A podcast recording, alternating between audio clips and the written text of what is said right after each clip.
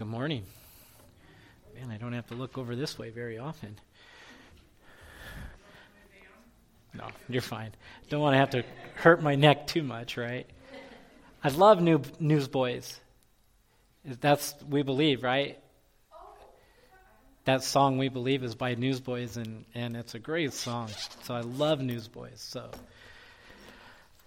Well, welcome everybody. It's good to see everybody here today. There's something going in progress there, so Jenny is zooming for a couple of people that can't be here. Our dear sister Karen and our dear sister Debbie Ames. So, um, if you would open your Bibles to 1 Timothy chapter 2. 1 Timothy chapter 2 is where we'll be today. We'll, we'll, finish up chapter 2. Um, the title is called The Beauty of a Godly Woman. So, men, if you want to leave, you can. So, um, but I'm, I'm thankful for this, this topic and uh, thankful for many things. Like I told Jenny, I think sometimes when I'm preparing a message, I'm stressing over it too much, going, oh man, how am I going to do this instead of just doing it. So let's go ahead and pray and then we'll get started. Father, we thank you again for your word. Lord, we pray that you would encourage us in it today, that we would know that this is what you have for each of us, Lord. That, Father, you are truly great and you are truly mighty and you are merciful and you are gracious in every way. And Father, may we see that in your word today. May our May our hearts be open and may our hearts be changed because of you, because we see the beauty and the glory of who Jesus Christ is. So please, Lord, come and encourage us today, convict us today.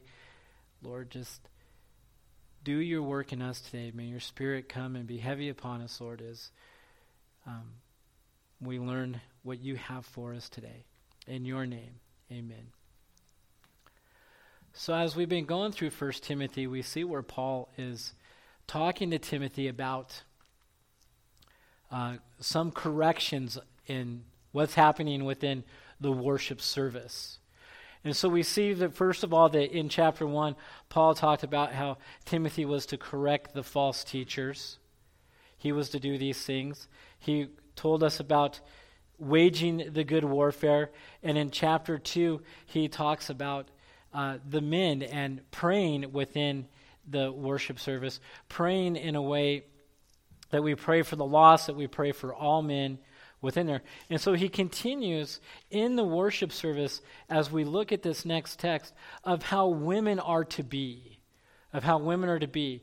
Now, Paul is not demeaning women. God is not demeaning women, just as we, we, we talked about in Sunday school earlier. We see where women play a a predominant role within the scriptures. You know, Mary has Jesus.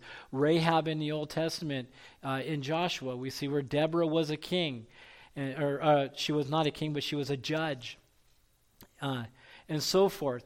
And so, what we want to see here is what's happening within the worship service that Timothy has to deal with. And so, we're going to have a little bit of history to go back so that we can have an idea of what we're dealing with. So please, with me, let's read 1 Timothy 2 9 through 15, would be where we're at today. I'll start with 8. This is what the apostle writes to Timothy. He says, I desire then that in every place the men should pray, lifting holy hands without anger or quarreling. Likewise also that women should that women should adorn themselves in respectable apparel, with modesty and self-control, not with braided hair in gold or pearls or costly attire, but with what is proper for women who profess godliness, with good works. Let a woman learn quietly with all submission. I do not permit a woman to teach or to exercise authority over a man. Rather, she is to remain quiet. For Adam was formed first, then Eve. And Adam was not deceived, but the woman was deceived and became a transgressor. Yet she will be saved through childbearing if they continue in faith, love, holiness with self control. So, Paul was addressing the woman's dress within the worship service. is what he was dressing. So, evidently, some of the women were imitating the lavish clothing of the Roman courts at that time, which was clothing that would be uh, seducing or alluring to uh, sexual passions in such a way. They, this is what they were wearing to church. This is what they were coming in with the worship service. They were coming in with their, their hair all done up. You know, he talks about braided hair. But what they would do in that time is they would have within their hair, they would have gold and pearls woven within their hair, coming in with, with, the, with the dress that they, would, that they would be wearing, is to bring attention to themselves. And not only to themselves, but with the braided hair, with the gold and pearls in there, it showed their wealth. It showed the wealth that they had.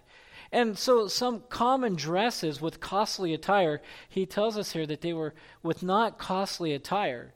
There would be kind of like uh, like a normal dress would be right anywhere from like 500 to 800 denarii, or an expensive dress in those days would be 7,000 denarii. So it would be common to us like a Kohl's dress and a, Versa- uh, in a Versace dress, or showing up in a Kohl's dress and someone coming in with a red carpet look. So that kind of gives us an idea of what was, what was happening. So simply to say that the women were coming in to the worship service, deta- the, uh, not bringing glory to God, but bringing all the attention unto themselves. And so this is what Paul was encouraging Timothy to address.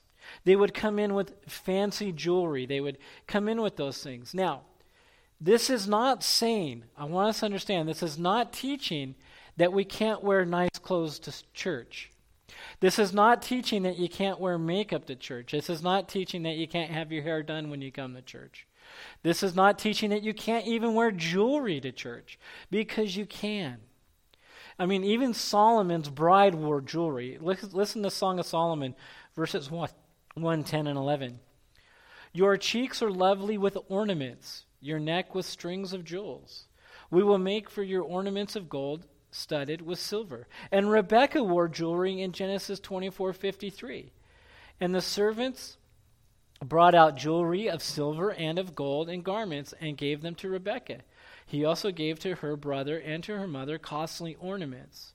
So the question is is how does a woman dress when she comes into the worship service? And I'm so thankful that at this moment and at this time, at this juncture of this church, this is not an issue.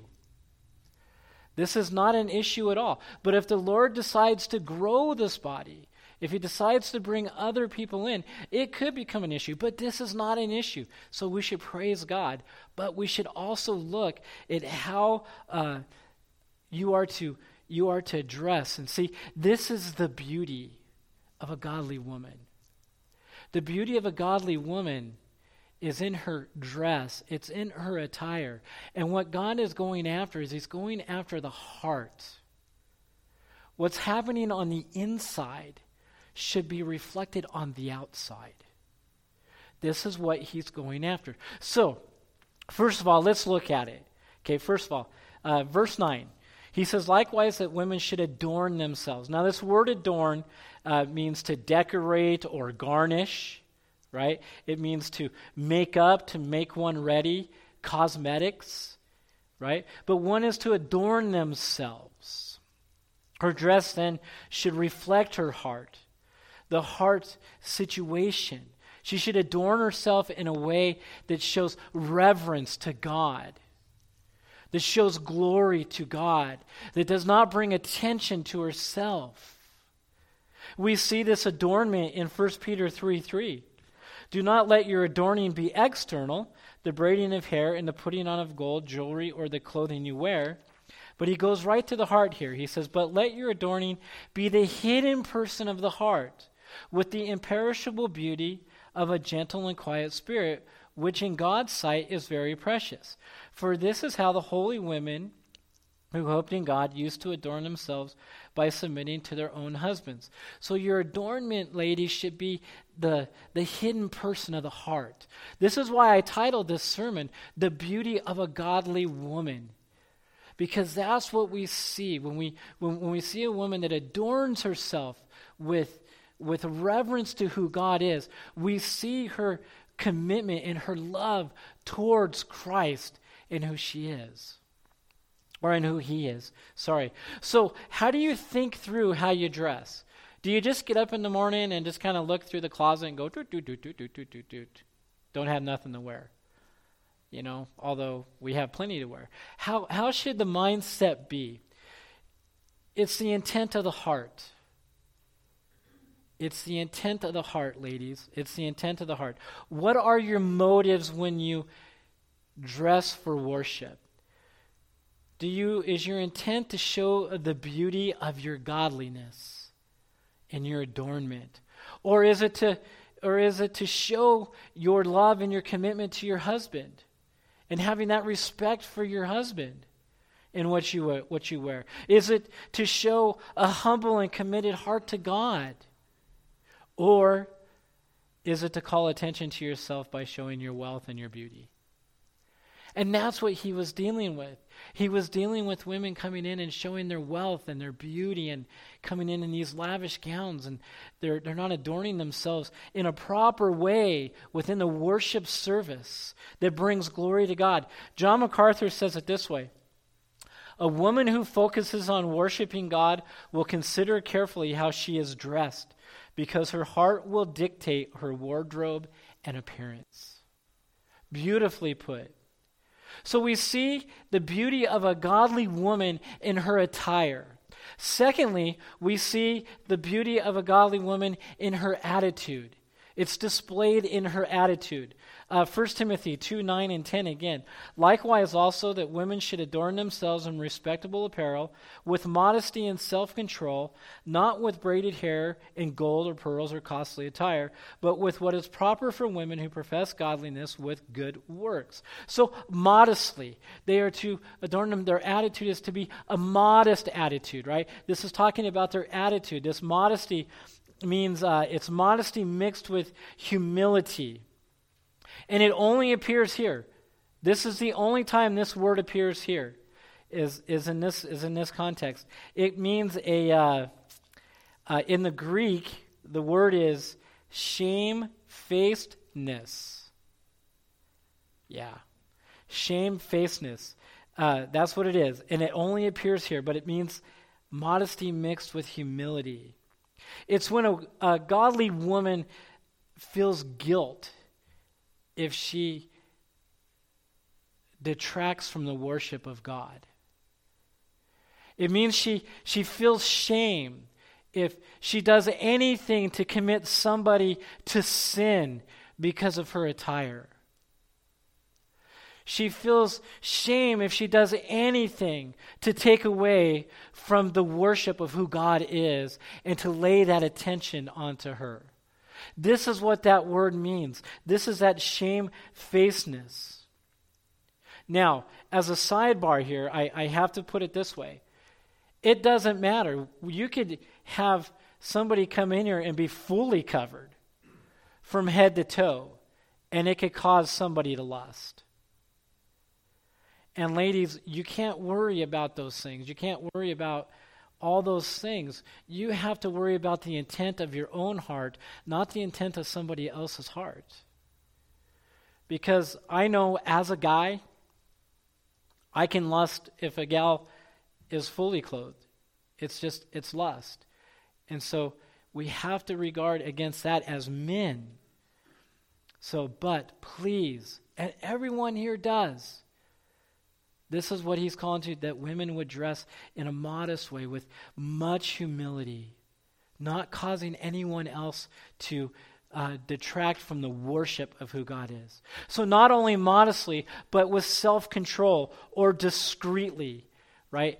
To, to dress in a way that's discreetly. Her attitude is to be discreet attitude. Plato called this one of the four cardinal virtues. The Greeks highly valued this virtue. They called it the fairest of all of the gifts of the gods. this discreet or this self control. We see this word in only two other places, one in Acts 26 25, and the other in 1 Timothy 2 15, which we'll see. Yet she will be saved through childbearing if they continue in faith and love and holiness with self control. So, Paul here is encouraging Timothy as he writes this letter. God is telling us through the Apostle Paul, telling ladies that you are to have self control in what you wear, not to burn up any passions for yourself or for those who are in the worship service. And third, good works. The attitude of good works. Works that are genuinely good. A woman is characterized by her good, good works. A godly woman is characterized by her good works. And this is a woman who professes godliness. She professes holiness. Now, this profession is to make an announcement.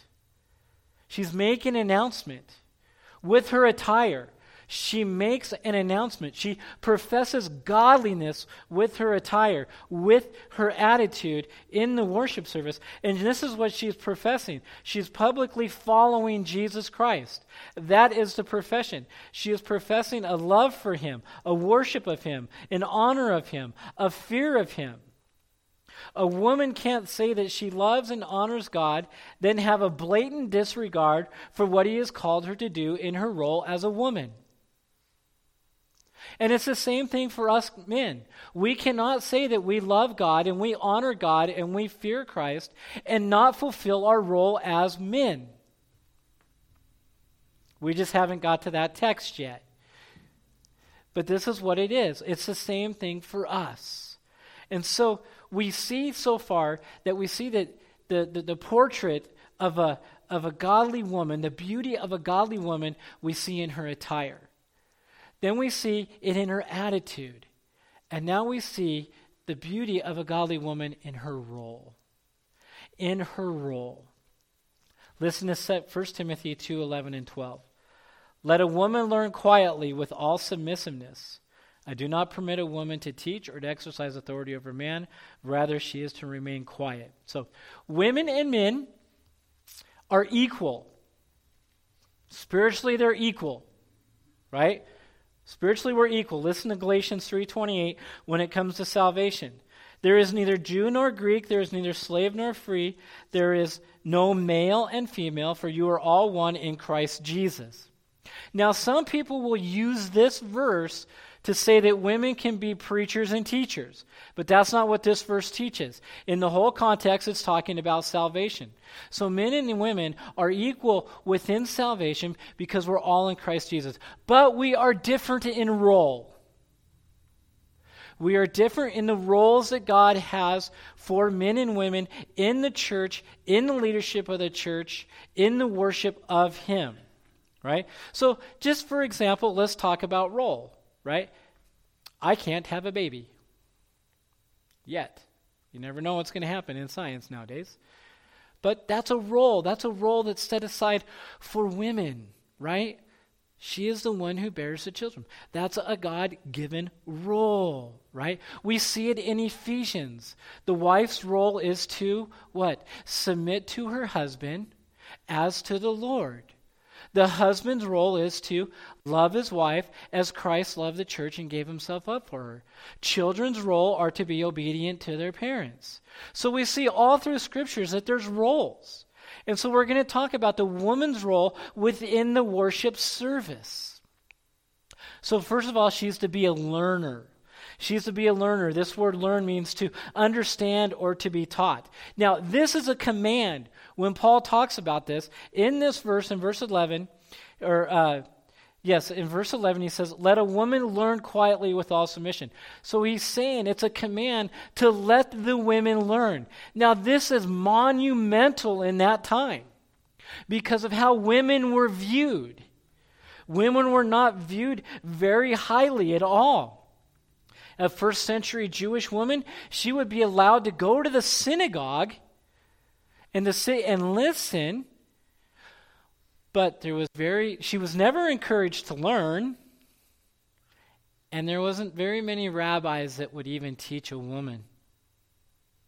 So, this is who they were. This is why this is monumental. For us nowadays to sit there and say, yeah, let the women learn quietly, we'd be like, oh, yeah, of course they can learn, right? But we're not in the first century. You know, they have every right to learn. But this was monumental. This was this was out, you know, uh, amazing thing to hear that God says, "Let the women learn."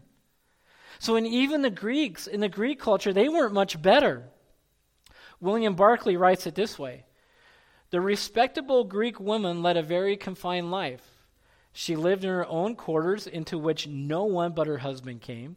She, didn't even, she did not even appear at meals. She never at any time appeared on the street alone, and she never went to any public assembly. Just confined to her little room in her little house.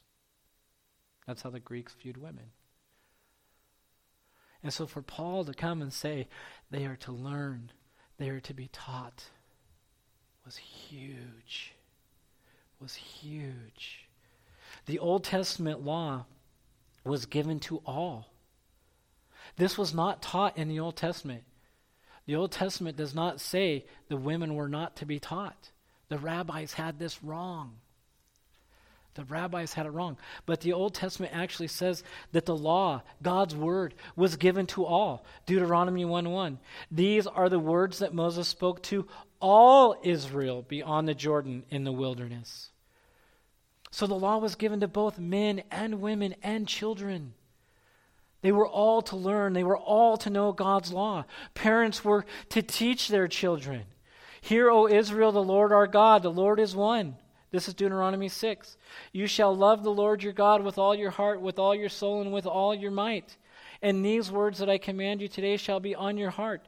You shall teach them diligently to your children. You shall talk of them when you sit in, the, in your house, and when you walk by the way, and when you lie down, and when you rise up. The law was to be taught from mom and dad. That's how we see it. We see it in Moses, right? Moses is born. He's this beautiful baby. They put him in this basket and they send him down the river, right? They send him down the river, and and the and the the, the queen gets him and she she pulls him out. And what a beautiful baby she is. But she gets a Jewish woman. She gets a Jewish woman to come and nurse him, right? His own mother. His own mother. Now, do you not think that his own mother, while she was taking care of him, didn't instill in him the law of God? No, she taught him. She taught him. So, this was not something that we saw in the Old Testament that they were not to be learners. No, they were to be learners. Women were to be learners. And so it was, again, monumental. But there was a way that she was to be a learner with all submissiveness. Now, this is the same word as we, we see in Ephesians, words to come under. It's to come under, it's to line up with. This is what they were to do. They were to be submissive learners. They were to be submissive in their role. But this submissiveness is one of peace and happiness.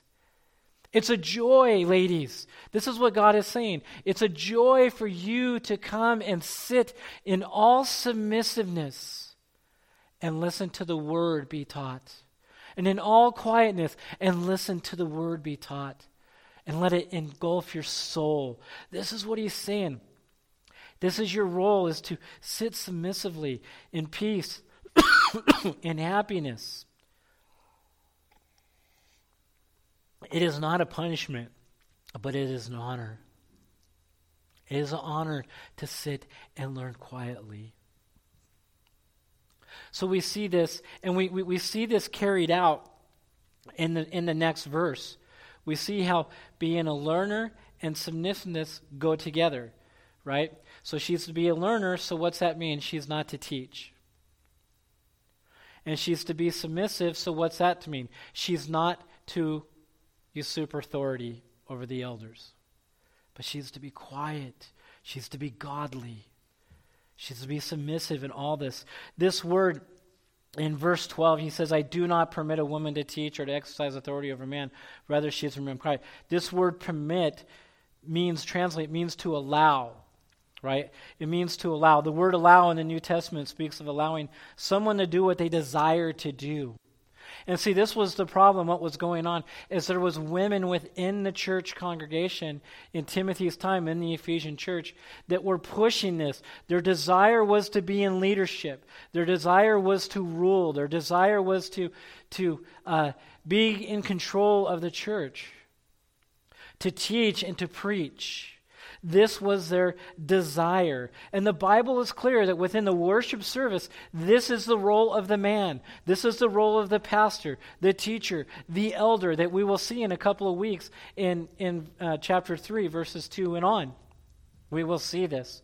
But we see that she is to, um, you know, in this submissiveness, she is not to usurp authority, even though they are equal. This is role. Remember, this is role. And we see this in the Godhead. We see it in the Godhead with Jesus, who is fully God, the Holy Spirit, fully God. We see these roles. We see on a horizontal level, we see God the Father, God the Son, God the Spirit, all equally God. In every attribute possible, they are all equally God. But when it comes to role, the Father is here, the Son submits to the Father, and the Spirit submits to the Son. There is headship, there's authority. It's the same thing within the church. There is headship, there is authority, there is headship in the families. You have the, you have the husband and you have the wife, all equal, but you have the husband and then the wife. There is headship within there. And this is crucial that we understand this. And we see it in 1 Corinthians 11 3. He says, But I want you to understand that the head of every man is Christ. So Christ is the head of every man.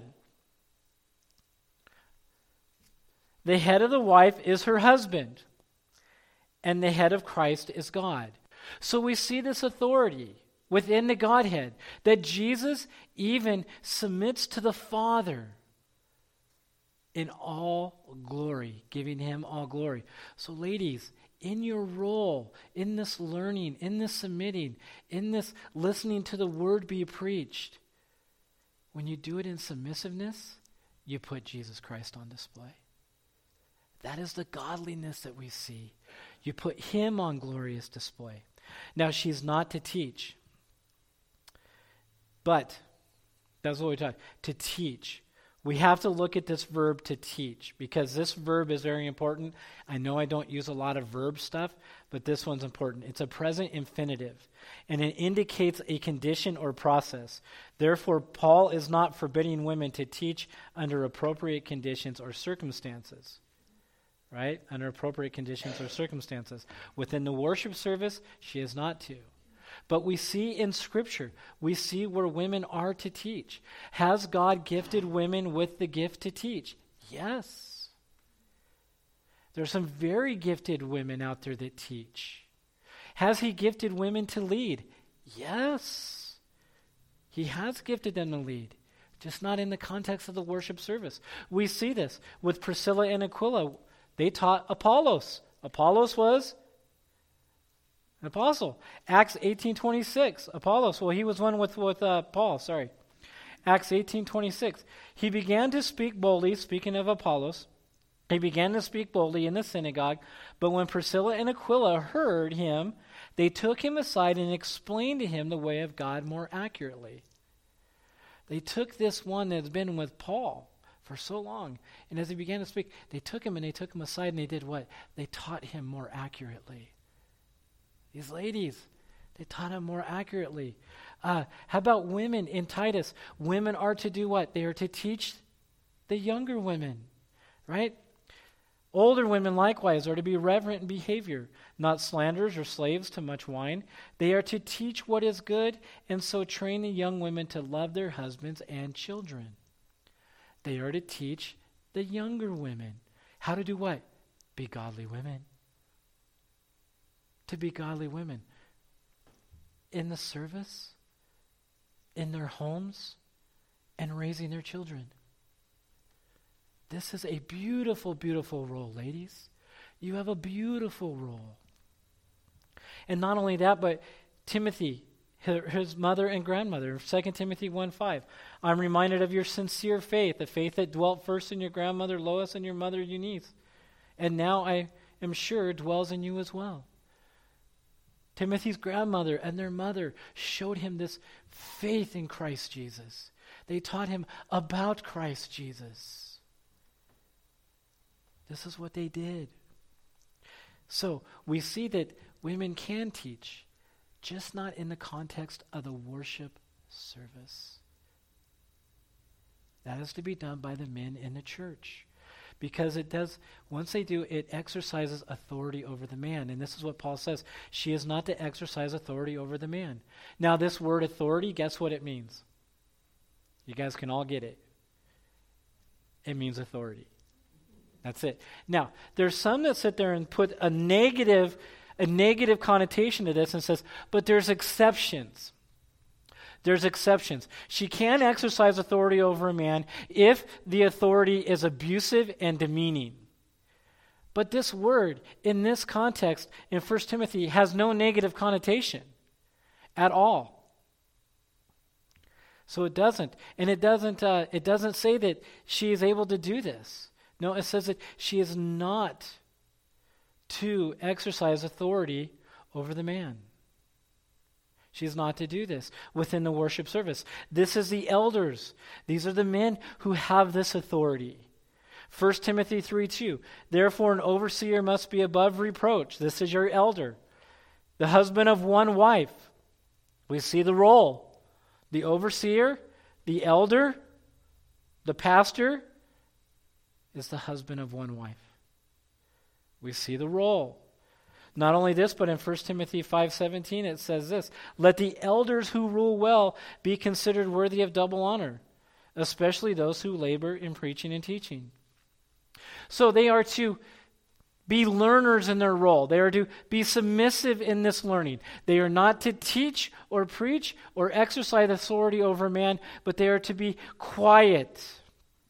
Now, this does not mean you can't sing. This does not mean you can't fellowship. This does not mean you can't talk with each other. It doesn't mean those things. It doesn't mean that you can't serve the body. But it's your quiet demeanor, your submissive demeanor that is godly within the worship service. So, now, where does Paul go with this? Why does he sit there and say this? Why does he take these roles and leaderships? And he takes it back to creation. This is not a cultural thing to God. This is not a cultural thing in Paul's eyes. He is not looking at this and saying, well, the culture is completely different now. No, he goes back to creation and he makes it a creation issue, right? And he says, why is this? Why are women to have this role? Because Adam was created first. Right? 1 Timothy 2:13. This is Paul's reasoning. For Adam was formed first, then Eve. and Adam was not deceived, but the woman was deceived and became a transgressor. So Adam was created first. We see this in, in, in Genesis 2. And then Eve was created, and Eve was created to be what? Everybody knows Eve was created to be a helper to Adam. Right? This is what we read in Genesis 2:18. Then the Lord God said, "It is not good that man should be alone. I will make him a helper fit for him." So his wife was his helpmate. This is who she was. She was not his head. She was not his head. He was not created for her, but she was created for him. That's what 1 Corinthians 11 8 says. For man was not made from woman, but woman from man. She was created for him to be a helpmate. So the order of creation shows the role differences. And this is what Paul is going after. So, and he says in there that the woman was quite deceived. Sorry for the tickle in my throat there. But the woman was quite deceived. Now, does this mean that Eve was not as smart as Adam? Well, we know that one's not true. Does it mean she was more naive than Adam? No, that's not true either. Does it mean she was more easily duped. Nope. Was she the weaker vessel? Yes. Even Peter tells us that. Peter tells us that we men, we are to live with our wives in a manner knowing that they are the weaker vessel. This is not me saying it. This is God saying it. Did Satan go to the weaker vessel? Yes, he did. He did go to the weaker vessel, but he didn't go to one who was not as wise or or more naive because even Eve tells him that from the tree we are not allowed to eat from or even touch. She adds touch in there, but God tells her that. So she was she had all wisdom in what the tree was. But that's where he goes to. He goes to her. And what happens is when Eve takes from the tree, this is what Eve does. She leaves the protection of her husband. She leaves the protection of her husband. She leaves the leadership of her husband and she becomes vulnerable. And she's deceived into thinking that she's going to be just like God. And so she takes and she eats. She becomes the transgressor. That's what it says. She becomes a transgressor. So we're seeing that this is this is the reason why. So she becomes vulnerable, she becomes a transgressor. But, gentlemen, Adam is not out of it. Adam's not out of it. Because this is what happens. Although we see Adam, Adam casts his role aside. Adam doesn't protect his wife. Adam doesn't lead his wife. Does he? No, but Adam becomes a participant in eating the eating of the tree. That's what he does. He does not honor up to his role either. This is what Satan goes after. He goes after the God given role because we see in the consequences in Genesis chapter 3 that the woman's desire is to is for her husband. And this word desire is not a sexual desire, but is a desire to rule over him, to be his head. And Paul is just going back to creation and he's saying, no, there's order, there's roles. And it's a beautiful role, ladies when you submit quietly and learn, is what he's saying. We cannot pin this all on the woman. Adam was the one that chose to disobey God. This is why we see that it's Adam's sin that plunged all of mankind into sin. It's Adam's sin. 1 Corinthians 15 21. For as by a man came death, by a man has come also the resurrection of the dead. For as in Adam all die, so also in Christ shall all be made alive. So, did we die because of Eve's sin? No, we died because of Adam's sin. Adam was the one who was ultimately bore the responsibility. Gentlemen, your wife's godliness your wife's holiness, your wife's beauty before Christ is partly our responsibility. We cannot not do what God has called us to do in taking care of our wives. So, we see that her beauty as a godly woman in her role as she submits to godly leadership. And fourth, we see her beauty is seen in her creation. Sorry, I wasn't sure I was going to go too long. Give me 5 minutes and we'll be done. Her beauty is seen in her creation. 1 Timothy 2:15. Yet she will be saved through childbearing if they continue in faith, love, holiness with self-control. So Paul is not, again, we're, we're seeing what he's not teaching, right? He is not sitting here saying that in order for a woman to be saved, she has to have children. He's not saying that. right? Because uh, Ephesians tells us that we are all saved by grace through faith. That's it. It doesn't say that women are saved because they have children. This is not it. But it does put a awesome weight upon the woman that does have children. It does put this, this weight on them. He's, he's, uh, you have the awesome privilege of, when you have children, to bring up children in a righteous way not in a sinful way. Because men, we, we, we have to admit, men, unless you're a stay at home dad, which you can be nowadays, but I wasn't a stay at home dad, so my wife had the most influence on my children. She was with them more than I was. And so she had the most influence on them. And I see that now in the relationship Jenny has with the kids. Her relationship with Morgan and Hayden is completely different than my relationship with Morgan and Hayden. If Hayden has a bad day at work, he calls his mom. He doesn't call me. If Morgan has a bad day, Morgan calls her mom. They have a different relationship with her, and I think this is why is because she was able to rear them up. She was able to spend that time with them. She was able to be this godly woman that they were able to see and they saw and they were attracted to that godliness, and now today they see how uh, it has been beneficial to them. So, this is what it is, ladies. You have this awesome privilege to raise your children up in a godly way. So, also, there was plenty of women that were in the old in the Old Testament New that they couldn't have babies. And then we have some women that remain single right? So we can't sit there and say this is only for married women, but for for single women, single women, you you have you, it's it's awesome to be single.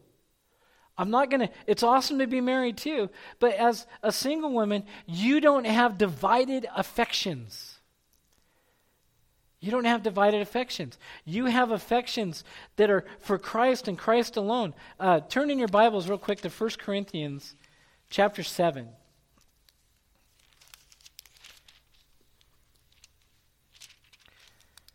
1 Corinthians chapter 7, uh, verses 7 and 8. Listen to what Paul says here. He says, I wish that all were as I myself am. but each one has his own gift from God, one of one kind and one of another. To the unmarried and the widows, I say that it is good for them to remain single as I am. But if they cannot exercise self control, they should marry, for it is better to marry than to burn with passion. But that's the whole thing. As a married couple, we have divided affections, right? Man, how do I 100% love Christ and I love Jenny? Does Jenny compete for my love? Yeah. Yeah. But as a single person, this is why I wanted to bring this singleness in because I don't want anybody to think that this is just about women that bear children or anything. But the single woman, you do not have that divided. You could be all of Christ. All your affections can be for Christ. And that's why Paul says that it's it's better to be as I am because Paul had all of his affections for Christ. So, women are not second-rank citizens. They are to be an example of a beautiful godliness that we see within the worship service to all of us. They are to pursue faith, love, and holiness. And all of this with self control. So, my dear sisters, to close, you can approach this in two ways. You can approach what Paul says here in two ways with your attire, with your attitude, with your role, and with your design. You can, one way, you can approach it legalistically. And you can sit there and say, I have to do this. I got to do this. I got to do this. I got to do this. You could get up every Sunday morning, you can come to church, and you can get into your closet, and you can sit there out of a legalistic mindset and say, This is how I have to be. Or you could do it with the right heart. You could do it with a heart that is captured by the grace of God and the beauty of Jesus. And that is what makes you a beautiful, godly woman within the worship service, within your families, and at work. Let's pray. Lord, thank you for your grace. Thank you for your word, Lord. We just ask now that you would be glorified in our application of it, Lord, that you would bring it to our minds, that you would Help us in every way, Lord, to be obedient to you. That the men, Lord, I pray for them, that we would not lay aside our leadership in our families, Lord, but that we would be strong leaders within our families. And Father, I pray for the women, that they would be godly and dignified in every way, Lord, showing the beauty of Christ in their life. In your name, amen. Please stand as we sing our last song.